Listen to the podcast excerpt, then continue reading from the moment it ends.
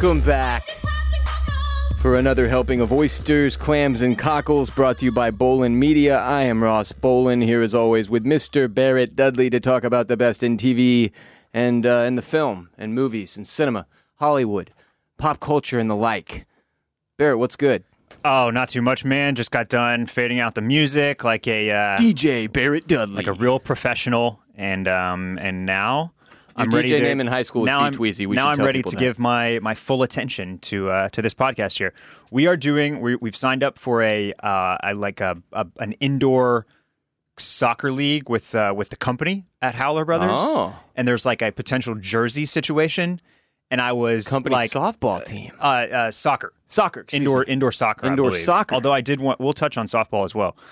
Um, We big had to invent big indoor soccer podcast. because Uh, it's hot as sin outside. If anybody was like, why wouldn't you just play soccer outside? and also you need fewer people. You don't have to field a team of eleven. True, smaller But there's a potential to have names and numbers on the back of a jersey for the first time in my life, or for the first time in in like many, the last many, decade. many, many you know? years. And it got me thinking about those T-shirts that we had in high school, where you know, do you remember that? Where they were, it was like a West Side T-shirt, and you could order it in like a million different colors, and you could put whatever name and number you wanted on the back. I feel like And, that was uh, just a disaster waiting to happen. Now that I know what what happens when you allow children to pick their own online gamer tags. I mean, Ross, it was shocking. I guess that's a good point, but it was shocking how like good we were about it. Like nobody was putting like you know, Hitler sixty nine XXX. yeah. Yeah. So so on the back of mine, I, on on at least one of mine, I had B Tweezy. on the ones Um, and twos. You were though. and I'm not going to do that on this one. But Damn it. but I was not. I, I could not overcome the, the just this innate desire to be a child, and so I did choose number 69 because somebody has to, yeah, somebody does have to. right? Like you have to have a 69 on your team. Otherwise, are you having fun? That's the Are you out there having fun or not? Ross? Exactly. And If I got I had to step up and be that guy, and I'm sorry about that. If the squad doesn't have a 69 guy, your squad isn't very fun. You need at least one. It's been proven over time now. This is Yeah. no longer like some weird societal issue where some people are offended by it. Look, we all 69. This is something we can all agree on. all sexes, religions, cultures. So Yeah, it's just you know, you it has to be it has to be out there and represented. So, it's a number you can't cancel. um, yeah, man, what do we have on the docket today? Oh, well, I Where you guess we could start? start with the White Lotus. Do you want to start with White Lotus? Um, because it's the thing I most recently watched. It's still top of mind. Yeah. Okay. All right. And I saw you you had a bit of a proclamation that you made on Twitter regarding episode three I did. Yeah. and its yeah. potential breakthrough nature yeah. for you. What I'll guess I first of all, to frame it up for those who aren't watching The White Lotus, it is a new is it a mini series or a It, it is what is Limited now. It's a limited series. limited series? Which just to to to you know to nod to the Emmys a little bit. eh, The, the the pandemic certainly spurred this on a little bit, but like our limited series, the new series, because this is where all the good shit is happening right now.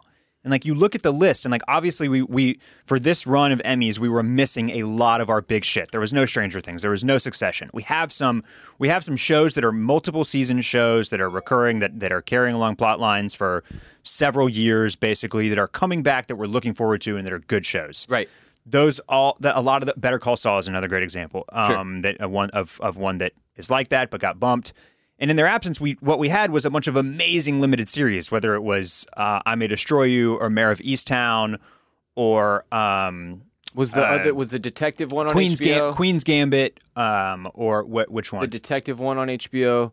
Mare of Easttown. Nah, the other one that was a show uh, that was a show in like the 60s or 70s and they just started it over. Oh, Perry Mason. Perry Mason was that a limited Perry Mason? series? No, that's Oh, okay. it's it's returning for a second season. Yeah, but can't you just call it a limited series and then be like, uh, you know what? We had some success there. You- it's a, n- limited series, season two. You could, which is a which is a thing that like the Emmys are going to have to figure out as all of this stuff gets really like mixed and mingled. labeling, because, man. because Mare of Easttown could very easily be in the just best drama television category, Right. and like nobody would blink an eye, and it would win all the awards, and it would make total sense. Shouldn't it be? But because it's because they selected and like because they only intended to do one season, it's like limited, yeah, and so they put it in that category instead. But now that category is like the big category essentially. and the Th- At genres, least this year it is. The genres have become very blended, and w- w- we've seen it's problematic. The the labeling at award shows now, comedies being in dra- in the drama for best picture. It's like just chaos.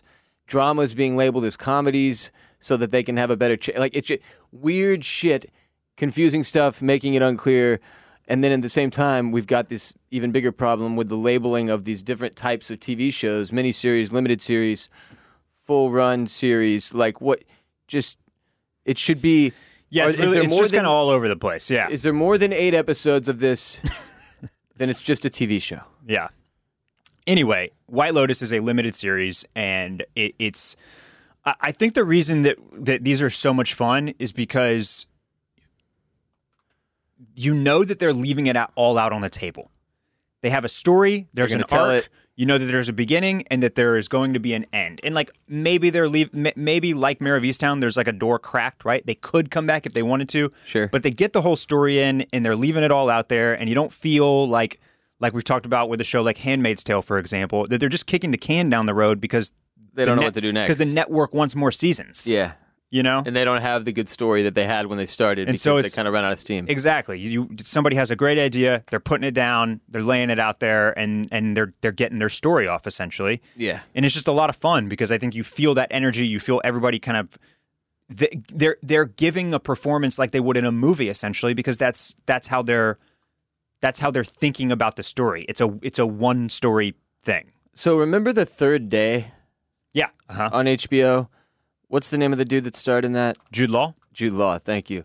The, it, this sort of gives me the third day vibes in a lot of ways. Okay. Um, obviously not as like crazy mystical and magical or whatever. More dealing with real life circumstances so far, but uh, just in the way that it's this sort of.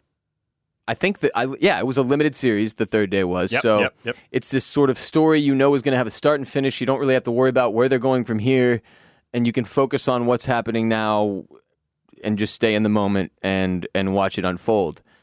And uh, also on an island, lots of weird vibes and strange storylines. And um, after the first two episodes, I was already like, I like the sort of, I guess, what some people would probably call boring nature of this show Of the third day, of White Lotus. White Lotus. Okay. Um, just the really quirky, strange conversation. I'm just cracking up the whole time, is what I'm saying. Like it's fucking hilarious. Yeah. So just just to to to find to Yeah. put the put the pin down on it. This is a show that is a limited series. It is on. It is in one place. It is at a, a resort in Maui, in Hawaii, and it is a uh, dramedy about relationships, essentially, both family and friends and. Um, and, Life and mourning. and, romantic relationships and all, and all of that and uh, yeah, so this th- this third episode, you know, I thought I think we were both really intrigued by this show after one, and then last week we didn't get to talk about two, but I thought two was was good. Yeah, I was Um, pretty in after two. I was just like, uh, okay, no matter what, I'm in. And then this third episode really just felt like it it, it, just kicked into high gear. It was funnier. Faster paced. it was sure. faster paced and and people are because because of the way that they're setting this up you can feel like you know people their their ropes are starting to slip They're unraveling. they're unraveling Everybody's yes, unraveling. everybody is starting to unravel little by little. And the third episode is when the cracks start to show enough to Yeah. where it starts to get really entertaining. And before we dive really far into it, and I forget, can I ask you a question? sure What the fuck happened to the chick that had a baby in the guy's office in episode one? um we've not come back to that ross I just this it.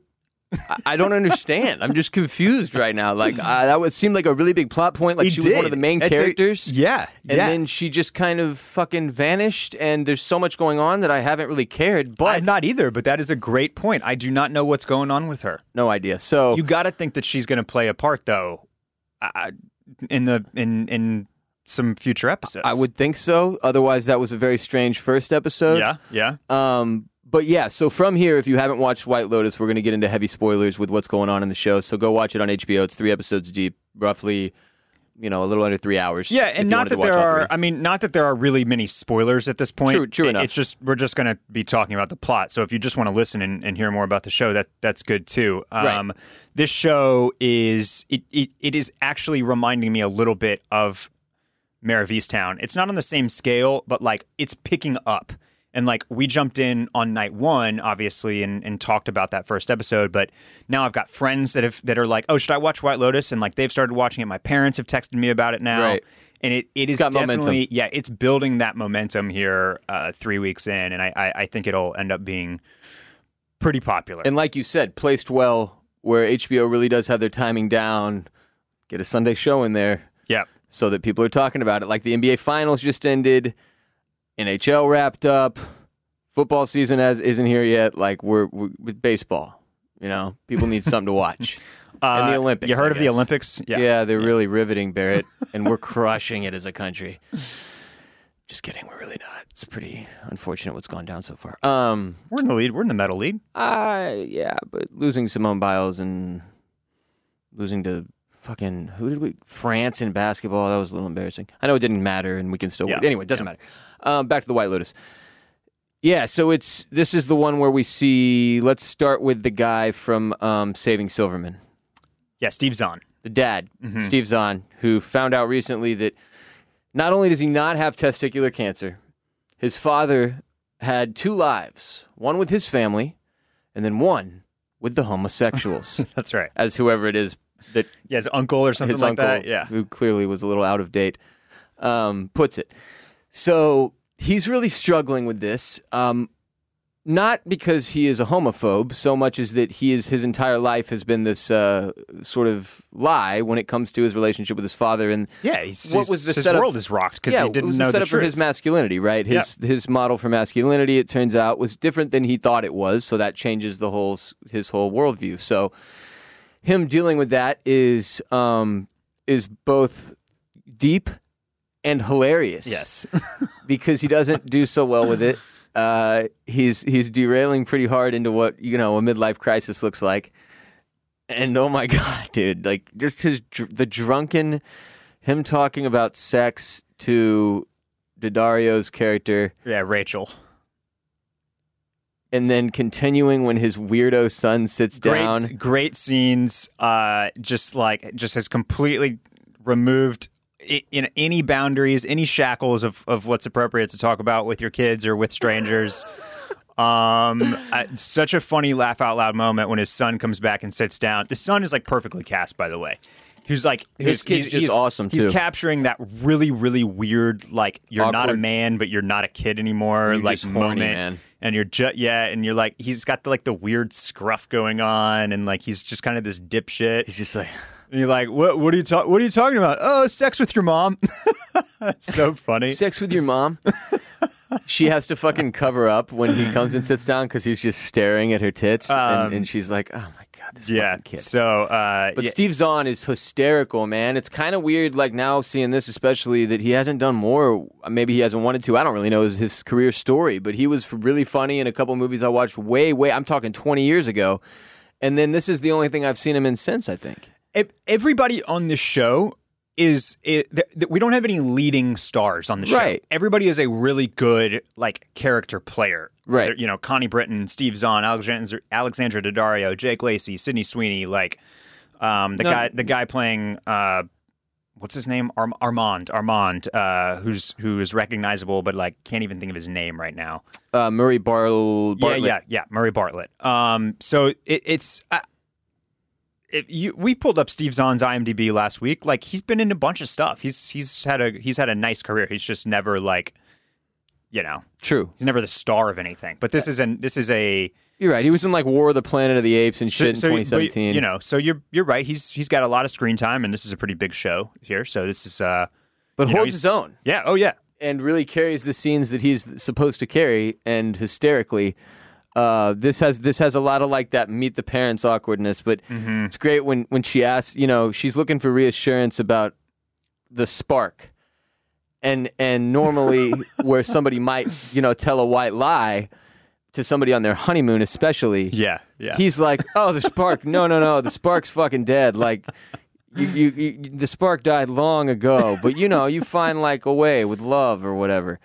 Um, that was utterly hysterical. So, just all in all, that all of his scenes and that kid, the son, yeah. Is very, very funny. Him sleeping on the beach like a dumbass, putting his stuff under his chair. Yeah, yeah. He you're right there. The you know, tide comes in, kid. What do you These think? kids don't think. They don't. They don't think, Ross. He just wants to crank. You need to think. Stop cranking. Think for a second. You can't think about high tide coming in. He doesn't know if it's low tide. He doesn't know if it's high tide. He doesn't know which way is up. He's What if- watching too much pornography. If I go down there to meditate at the sunrise and there's a fucking 16 year old on a beach chair covered in a comforter jacking off, I'm filing a complaint with yeah, everybody you can't- possible. You you got to think that Four Seasons Maui is not happy about that. They got a lifeguard down there, right? Somebody's watching this kid crank. Um, just, just oh, everyone is well cast so far. I don't know what the shit is going on with the cranker's sister. Uh, you know, Yeah, let's talk about that one. So, uh, her, Sweeney, Sweeney, Sydney Sweeney's. Uh, yeah, Paula and Paula is her friend, and her name. Olivia.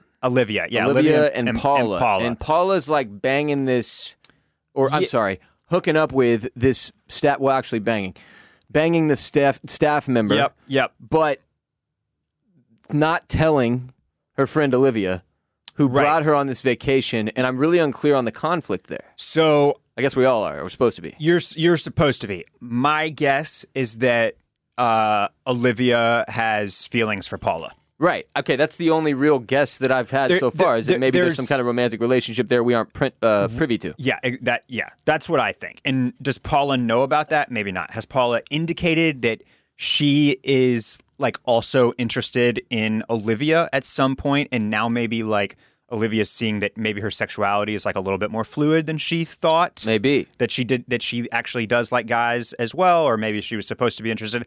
That's what I think that's the brewing conflict. Right. But there's another piece of it and and that probably would have made more sense if they were slightly younger, like late high school, where it's like if you bring a friend on a trip like that, Sure. like you kind of expect them to hang out with you. Well, and also and like, you're- if- like at the very hey, least, we if they're brought you go, here and now you're going to go hook up with some random. if they're like, going to go catch some dick, you expect the story out of it. Like I brought, I, you Or the least you can do is share about the it. story. Yeah, yeah, share the story with me at the very least. So I, I, I that it could just be as simple as her kind of like, you know, bucking up against that because I, I imagine that that we'll we'll kind of you know unspool this a little bit further, but like. Olivia's family is obviously like very wealthy and very privileged, and you know her and and and Olivia is, is having the sophomore at a liberal arts school college experience with her newfound friend Paula, where her mind is opened up to all these other ideas, right? Like you, Right. you know, they're having the conversations about safe spaces and what her dad is or isn't allowed to say Being uh, woke about and getting canceled. Yes. Um, the in episode two, she she says, uh, you know, her mom is has done impressive things. Well, yeah, Putin Putin is impre- Putin is impressive as well. He's not a good guy. Your mother Uh, is not Putin. Um, so that's you know it. She might be having like that, just that feeling of like, hey, we brought you on this vacation, and now you're kind of abusing the the opportunity by going off and having this fling without even like mentioning it. And that would make sense to So- me if they weren't blowing lines and popping every pill in the book. Like they're supposed to clearly be like degenerate fuck up kids, right? Like in Nah, yeah, you ever took a bag of coke and like four different prescription pills on a trip, bro? I've never even done that, and I was way more of a, more of a yeah, shithead than but you. so I, I'm, I, I am taking that as a, a just a total commentary on like what the youth is into these days. Like, I, Okay. like, like consider. But that's still a lot of drugs to take on a trip, dude. Yeah, but but you know how rampant pills are right now. You know how many people are like popping Xanaxes and like Especially rich family, and all sorts of mom not paying attention. painkillers and type of shit like this, and like I and uh, what is it like uh, nootropics and psychedelics and like all the the microdosing and macrodosing and the mushrooms and the LSD is like huge right now, and I I, feel very very certain that at college campuses it's like way beyond like your prototypical weed and coke that that maybe we saw in our day. You know what I mean? Like I just I just get the Eh. feeling that Gen Z is like very very more involved. Do you Yeah, remember? but you're an old boomer Barrett, dude. You just like you're just in a different mindset. These kids are chilling. no, dude, This- I have kids. the, I, you. You're the one arguing that they're degenerate fuck ups. I'm saying they're normal kids at college right now. I'm saying based on the amount of drugs they brought and are using on this trip, We are not being presented with two girls who were just like on the straight and narrow, studying and getting good grades. These are chicks. they're they're reading philosophy books at the pool, man. Yeah, that's the part of them that maybe is more Gen Z. They're woke, they're new age, whatever. But there's still these two chicks. I don't think normal Gen Z kids, instead of drinking beers and smoking weed and maybe doing coke and Molly, are all carrying around duffel bags like it's fucking Fear and Loathing in Las Vegas. I, I just th- there was we had a conversation in our group text about this uh, a month or so back. I shared something that I saw on Instagram, and I was like, "What the hell is going on here?" Yeah, but that's Instagram. that's not real life. and, And our buddy who This is is real life. who is I feel like more plugged into some of this like coastal elite shit that happens among this like echelon of socioeconomic classes He's a 34 year old real estate guy. was like was basically like, oh yeah, people have these parties where they just like mix ketamine and Molly and like all sorts of shit and just Oh. drink it all and like that it's just like a whole thing. Yeah, but he's old and rich. I just feel like there's a whole new Oh, you're like, inserting all kinds of weird shit into this from out of no. I'm telling you, my read is these two girls are supposed to be druggies. Okay. I Like, are you seeing the hotel manager the result of him doing their drugs for just a couple days? The guy's unraveling. yeah, but we'll just have we'll just have to see. Agree to disagree on this one because I don't I don't think that's I don't think Okay. that's where they're they're pointing them. Barrett thinks they're normal. I think that college they are students. positioned at nor- as normal college students. If into- there's any normal college into students the type listening, of drugs that that college kids are doing right now. if you're in college and you have a GPA above 2.5, I would love to hear from you and ask if you've ever done anything near this amount of taking that much drugs on a trip. Because I mean, don't- I'm a pretty Don't get me wrong. They they're like, oh, Maui Beach K hole, and I'm like, what the fuck? But that is, I just think the whole like the ketamine thing and like the weird shit they're doing is way more prevalent than than maybe you're giving credit to right now. I don't I don't I'm not saying it's not prevalent. I'm saying it's prevalent for fuck ups. normal people don't go around doing special K, bro. That is not normal. All right, all right. Um and but yeah, I see, I see what you're you're saying. I, I see the argument you're making. Anyway, those girls are having some kind of drama yes, between the two of them, which takes us to the newlyweds, right? Because uh, homeboy is over there trying to like flirt with these two chicks pretty brazenly in Yeah, front of his yeah. his wife, who kind of he's dick, already kind of a dick. already having issues with. He's- and then not on, to- on top of that, like even if he wasn't there with his wife, his wife didn't even exist, let's say, or maybe she didn't care. Yo, bro, you don't just splash strangers at the pool, dude. Like, frankly, you don't splash people you know at the pool unless you're trying to fuck with them, really. Like, you don't do it. But if they say stop and you keep doing it, like, this is weird. This guy's a weirdo. Yeah. Yeah, especially with creeping, bro. especially with girls that you or people or whoever that you know are there with their family. This is not this is not Cabo. Do you know what I mean? Yeah. Yeah. They're like on a nice family vacation at a super luxe Maui resort. yes. It's a that's that that we're not at the all-inclusive party resort in in Cancun. Right. This place is very nice. what you're doing is very strange. People are there for privacy. Yeah. And and these are borderline underage girls. um, maybe go back and hang out with your already disgruntled wife, who Yeah, you yeah, who you've yeah. told point blank uh, uh, that is mostly for sex. for you, which was a weird move, frankly. Just a weird move. That'd be another time for a white lie. That that didn't happen. Yeah, I think I, I think the brilliance of the Shane character is that God, he's good so far. he he's he is relatable in in some certain ways, like getting getting upset about little things, not being able to let uh, perceived slights go. Right. Um, you know, being a little too uh, caught up with with whatever he, he his idea of like alpha masculinity is, right? But then he he just he can't harness that. He can't reel that in to some like acceptable level. Like he's so clueless. He's so blind to like what his wife actually wants from him or wants from any type of relationship. That, like you said, he can't even make up a white lie when she's sitting there about like what else he likes about her. Yes, and it's weird. Instead, he just in, like it's it's such a great little just moment where where she's like, "Well, what if it goes? You know, what if it goes away? Then what do we fall fall back on?" And instead of saying, "Oh, our great conversation," or "How much I like hanging out with you," he just says, "Oh, it won't go away." Yeah. and then she immediately has a conversation with a guy who's Yeah. like, "Oh, it for sure goes away," which is not reassuring to her. No, and like everybody knows somebody like this. I know married guys like this who are who are you know clearly able to carry on a relationship with somebody on a very intimate level, intimate enough to get them to want to get married, right?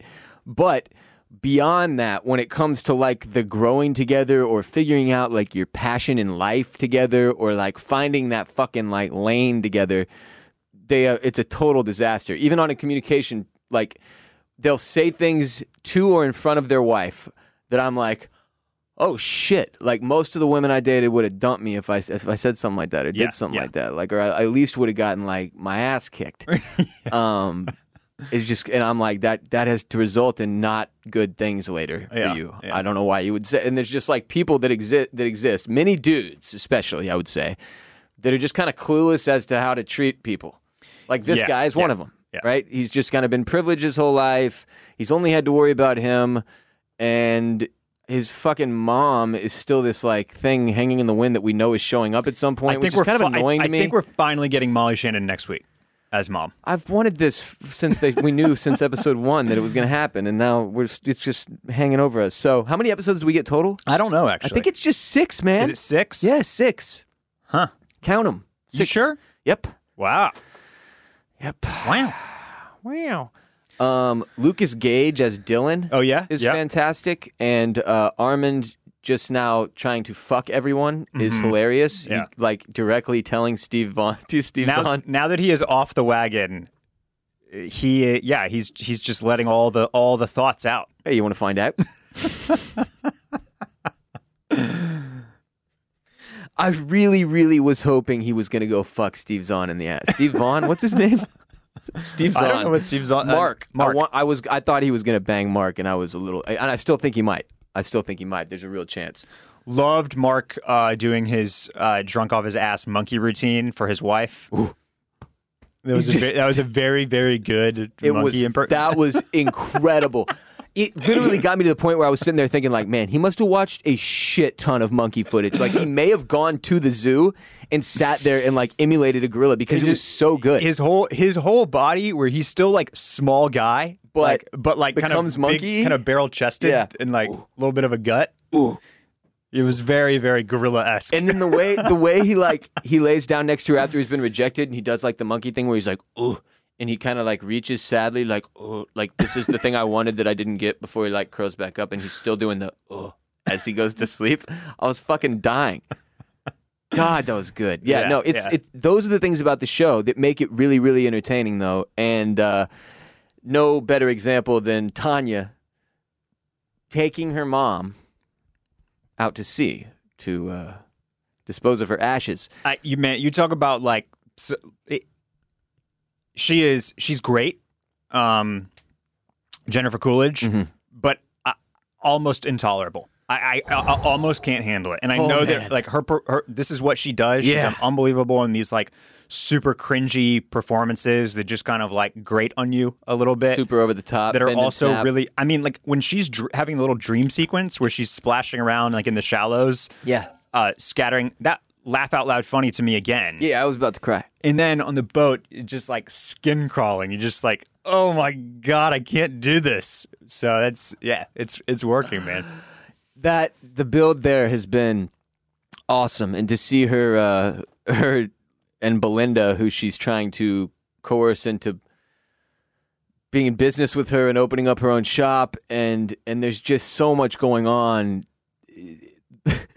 Fucking Armand planning to screw the newlyweds by putting them on the ship with her Yeah. was so damn funny, and uh, oh my god, the cru- the, the the sunset cruise was one of my favorite parts of the episode, just because like watching her scatter the ashes and then not even be able to complete. So all of that happened for nothing. She didn't even complete the task, which means next week we still have to hear more about her fucking mom's ashes, bro. yeah yeah Oh my god! Like, even in the dream, you just wade a little, wade out six feet into the ocean. just start start spraying Turn the bag upside down and walk a fuck away. What's wrong with you? She's amazing though. She's so good at playing this like completely broken person who's just like she has a bunch of money and that's kind of it. Yeah. She's just broken and lost and doesn't know what to do and can't move on and hated her mom but loves her mom and can't even do the ashes and just thankfully ruining Shane and Rachel's honeymoon at the same time. Rachel's like crying by the end of this romantic Shane, cruise. Shane and Rachel, by the way, who still have a leg uh, in Tahiti of this whole trip. Got to think they're not making it to, all the way to Uh, Tahiti. remember episode one's opening though when Shane is in the airport alone? yeah. I don't think yeah, I don't think they're going to Tahiti. That's one of the, the callbacks Yeah, here right, right. that we got to keep in mind. He leaves by himself, Correct. coffin being loaded onto the plane. Yeah. Somebody's going to die. That's yeah. the other thing you, above us. Do you want to give me a prediction for for who's in the uh, in the casket? I will give you a prediction on whether or not it is a murder or just somebody dies. I thought we I thought we Oh, we- decided it was a murder. I Don't- think they don't- don't- say that's where that person was murdered was murdered. or something along those lines. So, Mm-hmm. uh, well, okay. Um, hmm. I think it's going to be Sydney Sweeney killing Paula, Olivia killing Paula. Okay. I think it's going to be the love interest gone wrong here. I think the I think the de- dead person, the murderee, The murdery, the Murder- victim, the murderino uh, shouts is, Ar- to, is uh, Armand. Armand. Yeah. Okay, you think he's going to die? Yeah, because he's he's he's he's such a loose cannon now He's fucking crazy, dude. that I He's all hopped that- up on that- those drugs. Right. He's gonna make it. He's pissing off everybody. He's making passes at, at the young gentlemen that, that are on his Dylan. staff. trying to He's- bang Dylan. He's he's uh you know saying inappropriate, making inappropriate uh passes at at uh, at clients. He's ruining this dude's honeymoon now on purpose. Yes. He's hot, he's jacked up on all these drugs. all of the decisions that would be considered wrong as a hotel manager. So he, he's he's the front runner for me. okay. Um, So you think he's going to die? yeah. Then there's a couple of you know a couple of dark horse candidates as well. Somebody from the the Mark and and Olivia and Paula family, or or Nicole is one of my dark horse candidates. The the author, the famous whatever. Um, when Rachel sits down with her Mm-hmm. and explains to her, like, "Yeah, I wrote this piece for you," I, f- I thought it was so funny how they got into like online journalism in the past ten years. She was Mm-hmm. like, "Well, actually, I just repurposed it from this other website," which means she didn't really write freaking anything about her. yeah. Um, and then she just gets absolutely flamed by Nicole in response. All good things. Yeah. Mazel mazel. What But else? yeah. Ted, Ted- you want to talk about uh, Ted Lasso? Something? Uh, well, just to wrap it up, I Yeah, just I, wrap it up. I, thought, li- like, like we kind of said, like this episode was very funny. I laughed out loud, you know, the most times that I had in a given episode. And obviously, we're getting closer and closer to the to the cl- to some type of climax of sorts as everybody loses it. And so I just thought that it like it really started laying all of its pieces down on the table and like putting the puzzle together. And I just thought it was an excellent episode that that really has me like you know looking forward to Sunday nights again, like big time. So it's it's a good story so far, and it's it's become more and more exciting each week. Like you said, it's really building towards uh, potentially being something special. So we'll see. Hell of a cast, great casting job. yeah, Individual Um, performances are very strong. Yeah, so a few quick That's things that I my- wanted to touch on. Uh, we we mentioned Olympics. Are you watching Olympics at all? A little bit. Yeah, I've been watching some. Yeah. Okay. Um, there's been a I've seen a lot online about how difficult it's been to watch these Olympics, Hmm. and I just want to give props to YouTube TV because about two days before the Olympics started, Okay. It like gave me a pop up and it was like, "Hey, which sports are you interested in?"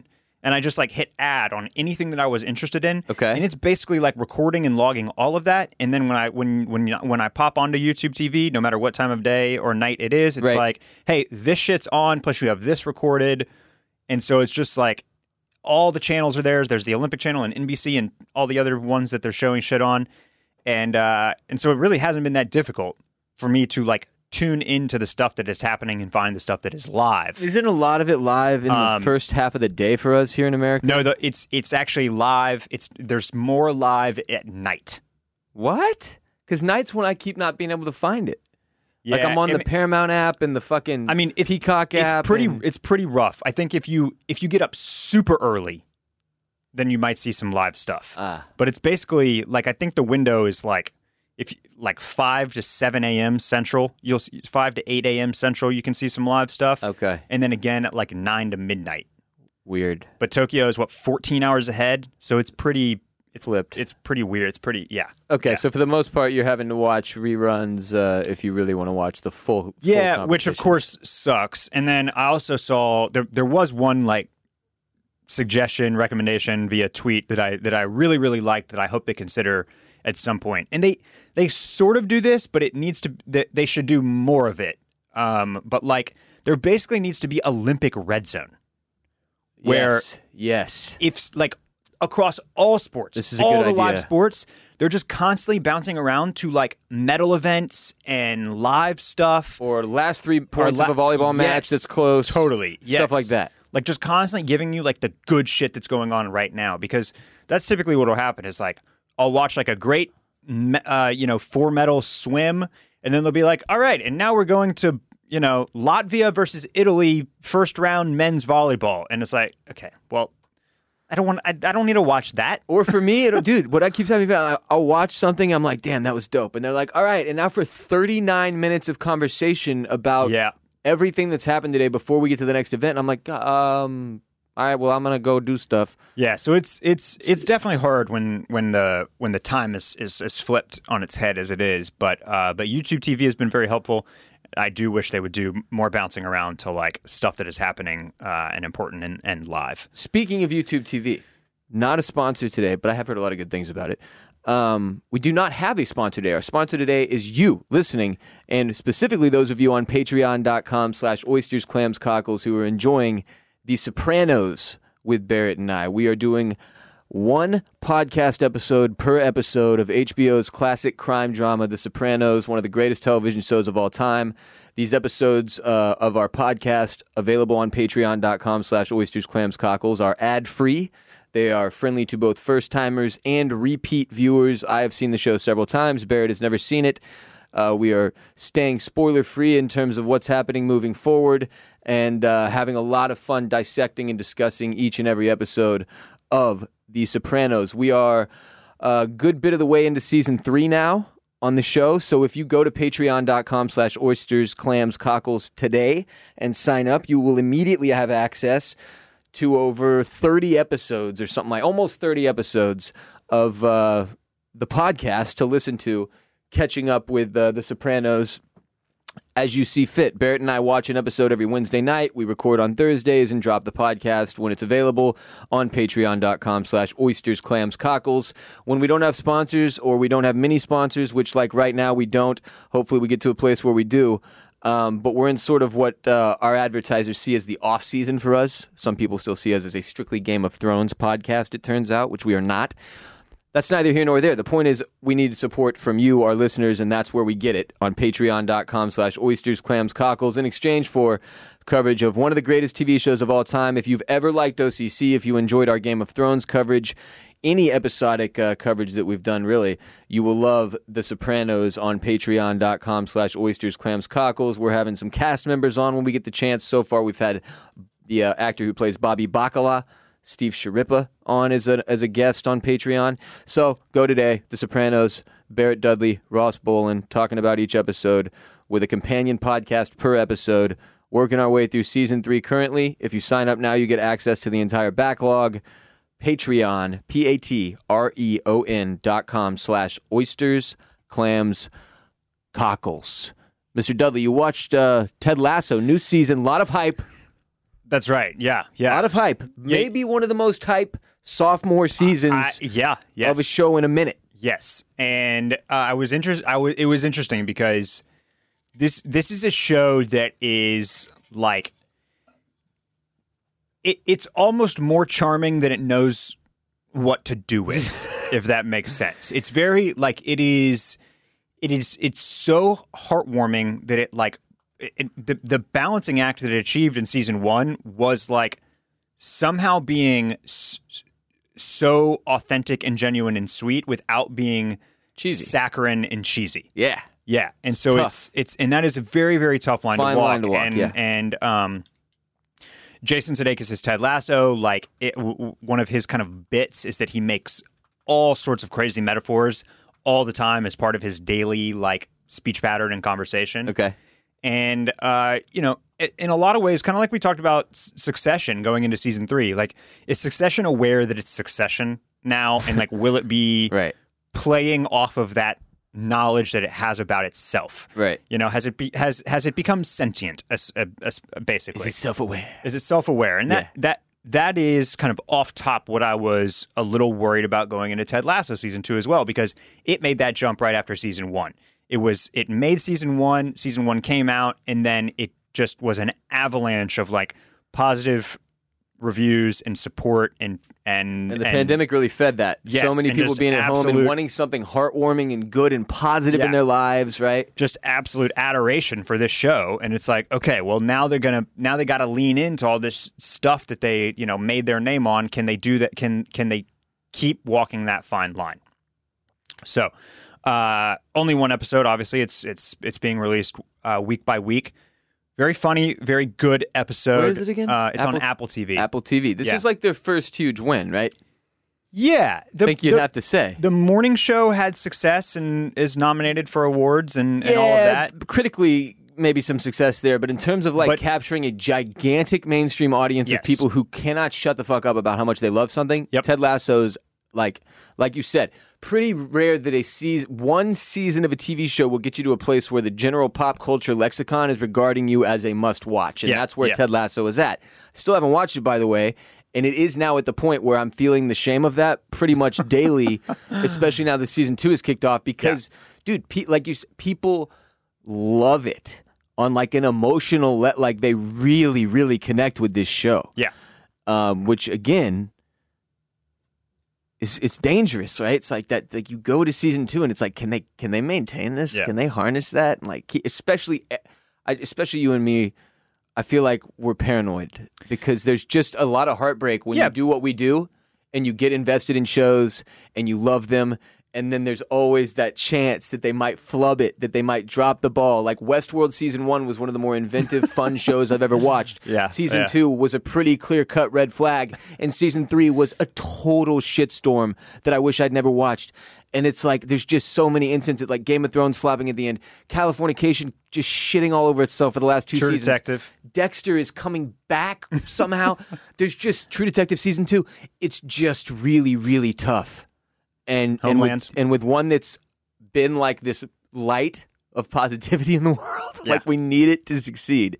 So tell me how the first episode. Was. Yeah, went. the first episode was good. Um, it, it it's uh, I, I feel like you have to, and I and and I said this about season one as, as well. Like the very first episode, I totally just you know pushed back on Jason Sudeikis's accent and his character and his overall like goofy demeanor, goof. Yeah, his goofy, over the top demeanor. cartoonish. Um, now I was prepared for that this time around, but it's been a year. I hadn't done any type of rewatch, and so like the the first episode definitely felt like I was reacclimating to the Ted Lasso world. okay, So it was good and it was funny, but I had to like I kind of had to had to, had to jump that hurdle again, where I was like, okay, this is the this is the shtick, this is the vibe. He the, everybody here is like is is uh, too good, you know, to, be be, true. true. Essentially, did you feel like so this I was just I good got place I, I gotta I gotta get back into that. No, because the good place, the conceit is totally different. Okay. they're actually bad people, Got it. right? Ah, You know? okay, I didn't realize that. So uh, that was the thing about the marketing that always made me formerly bad people. okay. The learning to be good. Yeah, the marketing always made me feel like I was going to watch a show about like all these goody two shoes people, and that was one of the reasons I never dove in. And Yeah. then you told me it was one of your favorite things you ever watched. Yeah, I'm it's like, it's "Fuck." yeah they, they they they flip it a little more. This is just Okay. people genuinely being good people. Um, Okay. And it's it's a little weird, you know. Well, it's pretty inaccurate, frankly. There's not that much of that going on. so, uh, but it, it again, like It's wholesome. It is so wholesome, Making and, something and I- wholesome and and, good, And, and despite great. the fact that I'm talking about how I had to acclimate to to the first episode again, I, you know, I can't leave out the fact that they did the little season one recap, and I like teared up. It's so like that's the level that it just like puts its claws into you. That's pretty you know? wild. And so it's pretty it's, wild. It's uh, it's good to have back, and I'm I'm looking forward to to, to seeing what they do with with um with season two here. Ted Lasso. Yeah, that's one that when after you, uh, you and my mom, pretty early on when it first came out, had told me like had gotten really excited about it. My mom especially. Um, and then since then, you've raved about how much you've enjoyed it, and then I've seen a lot more of our friends and, and people in our circle pick pick up that sort of momentum on Twitter and talk about it. And I've seen some posts on Instagram, and and slowly but surely it's become one of the like five, three maybe even most anticipated shows of when the new season drops, and here we are, and and the uh, the noise is pretty pretty loud again. So best of luck to you, Ted Lasso fans. One day I will catch up with you. Just probably not during season two. We got a lot going on right now. Um, what the hell else did I say I watched? You rewatched something, I believe. Oh, Gone Girl. yeah. Is that because of the the Bennifer? Yes, the, that's the- exactly the it. Affleckissance? Yes, that's no. I'm not joking. Like, uh, okay, okay, but here's the thing, and this is this is something we could actually talk about for a second. It pertains to our show. So, the uh, the Bennifer affleckissance, as Barrett describes it, um, The Benaissance. The Benaissance. It's right there. Has- it's right there for us. I thank you. can't. It's, yeah. it's brought me to this place where I feel sorry for Ben Affleck. Bennifer 2.0. where I'm like, where I'm just like, I've been looking at the pictures. I've been seeing all her posts for her 50th birthday, where she has the body of a 52. body of a 19 year old. Olympian. Yeah. and I'm just like, what the fuck?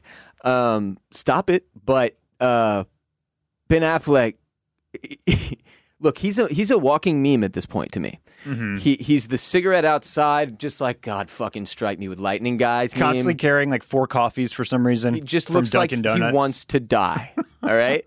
and uh, Jennifer Lopez and Alex Rodriguez were one of the strangest couples in the history of A-list couples. Okay, A Rod is a known fucking weirdo. All right, he was weird their whole relationship, and the second they broke up. He didn't really seem to ever care in the first place. She's immediately dating Ben Affleck. What I'm saying is, you know the the Hollywood matchmaker thing, Yeah. where these A-listers date each other simply for the publicity and the status raise. Correct. I never really bought into that very heavily. Well, I'm an idiot. Um, it is absolutely something that goes on all of the time, and it's fucking genius if you think about it. You're Jennifer Lopez. You're in your 50s.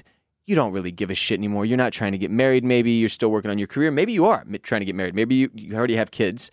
I don't really know, but the point is, you could absolutely have a public facing relationship with another A lister that makes you both money and gets you both attention and time and screen time and interviews and magazine covers and not ever have to sleep with this person or really, frankly, do anything inappropriate if you didn't want to. It makes total sense. We're idiots, like sheep people. Um, This is not hard to set up, right? Yeah, uh, here's where here's where I'll I'll, I'll push back on that a, little bit. While I certainly think that there are relationships out there that are purely Manufactured. manufactured and for the press, Right. I also feel like uh, there are others that are kind Naturally of taking advantage combinations and in betweens, Sure. where it's like managers may get together, your people talk to my people. This would We be a good set each other up. relationship. You should we should set them up, Yeah. and then It happens and then- naturally. and then it happens, and these two people set up, but they probably kind of like each other, even if they realize that this is not going to be like a long term thing, sure. right? But So I just think it's a different level of decision making for some of the A-listers, especially. one hundred percent, Right. But I, but but with this Ben Affleck and Jennifer Lopez thing, I'm right there with you because there's clear there has I, I don't remember a time where something was so obviously Fake. like Yeah. Or set up. or s- set up just set up to be And for e- this reason. Yes, and everything that they're doing, they're recreating famous photos of them from like the from the early 2000s. Yeah. You know, It's just like very social media So, friendly. It's so obvious. whether th- whether they're actually dating and hooking up is kind of beyond the point. It's irrelevant. It's irrelevant because what they're doing for the public is very clearly manufactured, and and that's really that's really the point. But uh, well, but, in, in the case you of those two, it's like it's. I expect celebrity couples to manufacture moments, etc., for the press. But I didn't realize that celebrity couples would manufacture their entire fucking relationship. but now that I'm a 34 year old man on the other side of a divorce, if I was a cele- an A-list celebrity in Hollywood, that is exactly what I would do.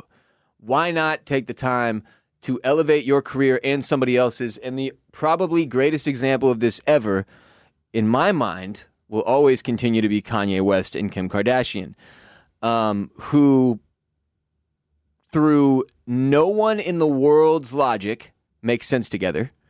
Yet, they create this power couple that, I mean, look, man, if you look at Kanye before and after Kim, it's a totally different deal. In every way, unfortunately. But in terms of influence, in terms of reach, in terms of the amount of people who know about him, which is pretty much everybody at this point, I think. I mean, he is goddamn enormous. And in the same way, he exposed her to an entirely different culture almost, like in a much deeper, more meaningful way. Um, it's just like their relationship to me always seemed like one that might have been completely either either completely manufactured with the understanding like they wanted to have a family, but this was all going to be kind of like horse shit. I don't know. You know what I'm saying? Like fucking mm-hmm. super people, dude. They're making decisions on a weird level that doesn't make sense to us, but it's like we'll have kids, we'll raise them well, they'll have great lives, but you and I are just basically doing this. Do you know what it is? It's the fucking House of Cards thing. We're going to be married, we're going to have a relationship, but really this is about us both knowing that we can help each other move up and mm. crush the world or whatever, or take over and make billions of dollars or whatever it is people do. So, that's the end of my Hollywood relationship rant. that was brought on by what again? Where'd we start? Uh, Bennifer, Benaissance. Bennifer. Yeah. But Ben Affleck in Gone Girl um, is is just Ben Affleck, so you know he's okay. Shouts to EmRata, and uh, good movie overall. Yeah, it one. is. It is a good one. Man, when she cuts uh, old Barney's throat, Barney Stinson's throat Uh huh. Mid coitus is some, some one of the wildest things I've ever fucking seen in my life. Still, and I've seen the movie twice now. But when I saw it in yeah. theaters, bro, I was like, oh, it was one of those where everybody else was quiet, and I was like, oh, it's awkward because I clearly enjoyed it too much, you know. So, Uh, vi- note to producer Jared to cut what Ross just did into a um, animated GIF. Damn it. My O face. Yeah, yeah, yeah. You're in theater O face. Oh, oh, oh. But uh, that, got nothing that- else to that's say. a good that's a good segue, Ross. Are you ever going back to a movie theater again? yeah, now I finally got fucking vaccinated. Do you so do you see yourself going back to a movie theater? yeah. Yeah. Okay. Well, but I'm vaccinated. Yeah, I know. So I'm in the 99% of people who won't die or get hospitalized. Why the fuck wouldn't I go back to the movie theater? Yeah, yeah. I'm well, straight. So uh, I mean, they're disgusting shitholes, but but I love them. Yeah. Um. Why? Did Well, you- I went to the movie theater last night. what happened? Yeah, I, well, okay. Was I it got, the same? Like I, I got to put a lot of context behind this for you, or, Okay, or at least okay. a little bit of context. Hit us with it. A- As a as as a fully vaccinated person, I am not really worried about catching COVID at this point. Okay. Would I like to avoid it? Yeah, absolutely. I don't know the long term effects. I don't want long COVID. I don't want to lose my taste and smell potentially. COVID. Like you know, there's a bunch of things to be concerned about. But- Taste, but- smell, yeah, yeah. But okay. in general, would far rather just live my life than like constantly be worried about catching this thing that I'm almost definitely not going to die from now. Right, Right. right. You know, uh, it's just, and everybody has their own risk calculus, and that's fine. As it turns out, my significant other far lower uh, risk calculus than than I have. Okay. So very nervous about the whole thing. oh, still okay. But Got I, it. but I, I, I dragged her to go see Black Widow last night, and I thought that Drafthouse was still doing like the when you book the tickets, they put one spot on either side of you, like they exit so that you're still distanced. right, That is not the case, right. and so it was just a little bit jarring to walk in on a Monday evening Yeah. and be in a fully packed theater. And so I, it, yeah, I, I, I ended up leaving with like almost paradoxical train of thought because on one hand, I just saw a movie that's been out for three weeks in a resurgence of the pandemic on a Monday at 6:20 p.m. and, it the, was the- and the theater was full. right. On the other hand, I was like, yeah, I don't know if the stress of of of sitting there wondering if the person next to you is vaccinated is worth it. And so, like, I, I don't. That's the thing I don't do though. But so you're right, and I, and I probably wouldn't have either had I not been kind of like influenced by the person that I Right, went to sure. went to see the movie Sure. with. And every, like you said, everybody has a different level uh, level of concern with all this shit. I get that too. Yeah, and um, but but but at the same time, it, it did. I, I, I- as somebody that had not been in a movie theater since February of 2020, I think I think we saw Parasite or something then. Maybe? Yeah. I don't. We saw something, Something at the beginning We saw of the something in pandemic, right February, it, right before because in March we were going to go see The Hunt, and, then that's then when when yeah. when every when all the shit hit the fan. So Which, frankly, we you know we didn't miss much. uh, yeah. Um, so it had been quite a long time, you know, damn near a year and a half.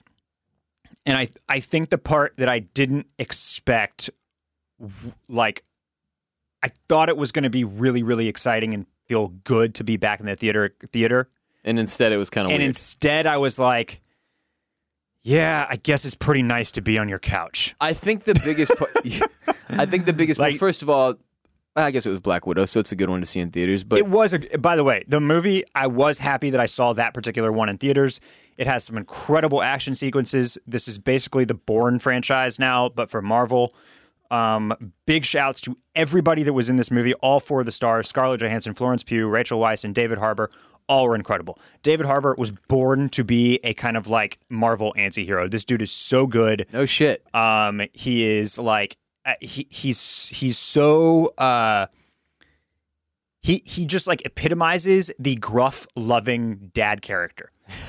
So this was Yes. like the Russian version of his character in Stranger Things, which is ironic because he's going to be breaking out of a Russian prison, but as the American version of this guy in the Stranger Things season four. So Yes. like it, but but unbelievable performance from him. Florence Pugh is absolutely electric. She's going to be a superstar. Um, and this was a it was great to see Scarlett Johansson kind of get her moment in the sun with with her own movie. So I loved it. It was awesome to see in theaters. Um, and I did enjoy the experience overall. I do. If anybody works at the Alamo Drafthouse that Yeah. listens to this podcast, you got rid of the Brussels sprouts and bacon pizza, and I need you to put that back on the Oh, menu. that's fucked up. I really need you to put that back on the menu. If you I ever got- take away pepperoni, I'm gonna I got that I got down. the angry pepperoni, which is a pepperoni with pickled jalapenos, garlic, and red pepper flakes instead. It was also very good. I've never had that. It's new, Okay. but I would like to get one bacon and brussies and one angry pepperoni now. You gotta help. You gotta help me out. You gotta put that thing back on back on the menu. I will say one last thing in closing about my my movie theater attitude versus yours, right? Or just that experience in general. It doesn't like just just about the whole movie theater going out to the theater type of type of conversation. I think a lot of this shit right now, especially with the flare up that we're having and the and the pandemic having all these negative headlines again, it really has to do with a lot of like personal circumstances and perspective. Like, j- so I just finally was able to go get vaccinated on Saturday, and because of that, like, I might as well be fucking Superman now. like, I do not care. I am like, and and not- and at the same time. I don't do much, bro. Like I'm not going to the movies unless it's a movie I want to go see pretty goddamn bad at this Yeah. point. Um, and to your point, the couch is pretty fucking dope, dude. And I have like a really nice TV, and I got that TV because of the freaking pandemic. And uh, if it's not an action movie that draws me to the theater at this point, with like my life and like fucking toddler running around, like, dude, no, I'm just not as inclined as I once was to say like I'm going to be at the theater all the time like I was before the pandemic. I still I don't think I will be like I was before the pandemic. Yeah. Things have changed. And no, it's not as worth it for me as it once was. Honestly, not because of COVID, just because like in general like I think people need some time before they're like before before they're all chill enough for me to be sitting in big groups of them all the time. I think all the time. I, think that was my that was kind of my biggest takeaway is like, man, I, I and honestly, I hope that the theaters, at least the ones in Austin, continue to be packed on a Monday at six twenty because I would like this to exist when, it- people are chill again. when it really is more chill, and I don't even have to have my yet. mask in my pocket. And and and That was probably the disappointing thing too, man. Is like to go and then to have it be the energy wasn't what you wanted. It wasn't Yeah, what you yeah, it expected. It, wa- right. wasn't like this back to the movie theater experience. It's still shitty, and that's that's something that's like an unfortunate thing to remember right now. Is it Yeah. like come, we we do still have to get like fifty percent of these motherfuckers to take shots. It's gonna be a minute before everything feels even remotely normal again, and even then, the psychological effects of all this. Yeah. We got a good six months to a year of like world therapy together before we're, we're we're in a place where you're going to the movies and just saying like fuck it I- what- and thinking about taking your shoes off. what what I was bummed about though is that had I gone three weeks ago, Yeah. when this movie debuted, it would have been fine. I would have been. It would have been wildly That's different. exactly what I mean though. It's the headlines that can fuck you hard so right now. Right, and just the fact that we are still in a position where it can be really good and then it can be really bad three weeks later. So So the, it's just the way I've managed it's this. just kind of a crazy thing. And yeah, but it can um, it can really fuck with you mentally. Is like the way I've handled it is, I check in probably twice a week on what's happening in general. yeah. with that shit. And then that's it, man. I really don't look at any of the head. Like if I see one, I can pretty much tell immediately if it's a COVID related headline, and I just fucking move on. Because just like with the election in 2020, like I read so much stuff and worried so much, and it was just like at the end of the day, I did my part. I did what I could, and and that was it. Like beyond that, the Yeah. fuck am I going to sit here and kill myself, have a heart attack, it stressing myself the hell out? Well, uh, closing thought there about the experience. The best part, Ross, the best part, and the part that I think I probably have been missing the most is that while I did think about, yeah, the couch is nice, being home is is is nice, it's comfortable.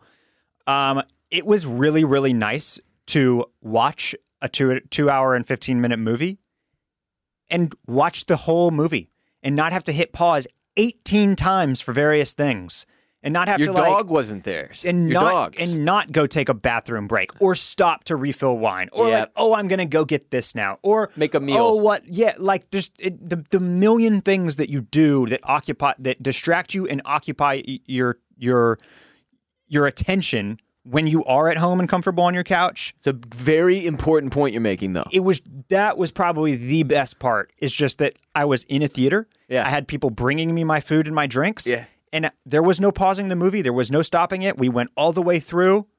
Bingo, bango, bongo, and I and that was that was just really really nice. It's the movie going experience that you're supposed to have. Yeah. And I come from a long line of of habitual talkers and and I know people who are forced to watch movies with me miss the theater because my mom did this to me, man. She doesn't shut the fuck up. Mom, we're all watching it right now. We know together. Like, you know how many times I had to pause with this woman over the course of my life? And then now I'm her, dude. We'll, we'll be watching a movie, me and the girlfriend, and it'll, I like, I, I'm pa- like, I'll pause it to like mansplain some shit about it to her. Uh-huh. And she's like, yeah, thanks. or to like tell her how funny I thought. So I'm like, fuck, that was, that was funny as shit, huh? Oh my god, did you see that? Especially with The Sopranos, where I've seen it and she hasn't, and she's just like this fucking. You're Paulie. You're you're over there doing your your uh, your own your your own Paulie. Oh my god, I'm Paulie, and oh my god, is that a parrot joke? Like Polly want a cracker? Like he repeats himself?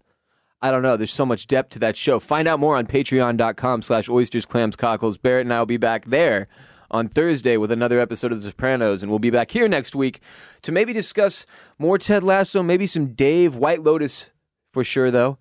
Uh, maybe I'll watch another fucking Marvel movie. Who knows? I'm just just tired at this point of watching them fight goddamn every fucking alien and possible monster and thing and each other. But it's fun. A Lot of punching, time. lot of punching. Just all the aliens, they're beautiful faces. They're so distracting. They are. They are. You Yeah, know? Yeah. All right, Barry, let's let's get the fuck out of here.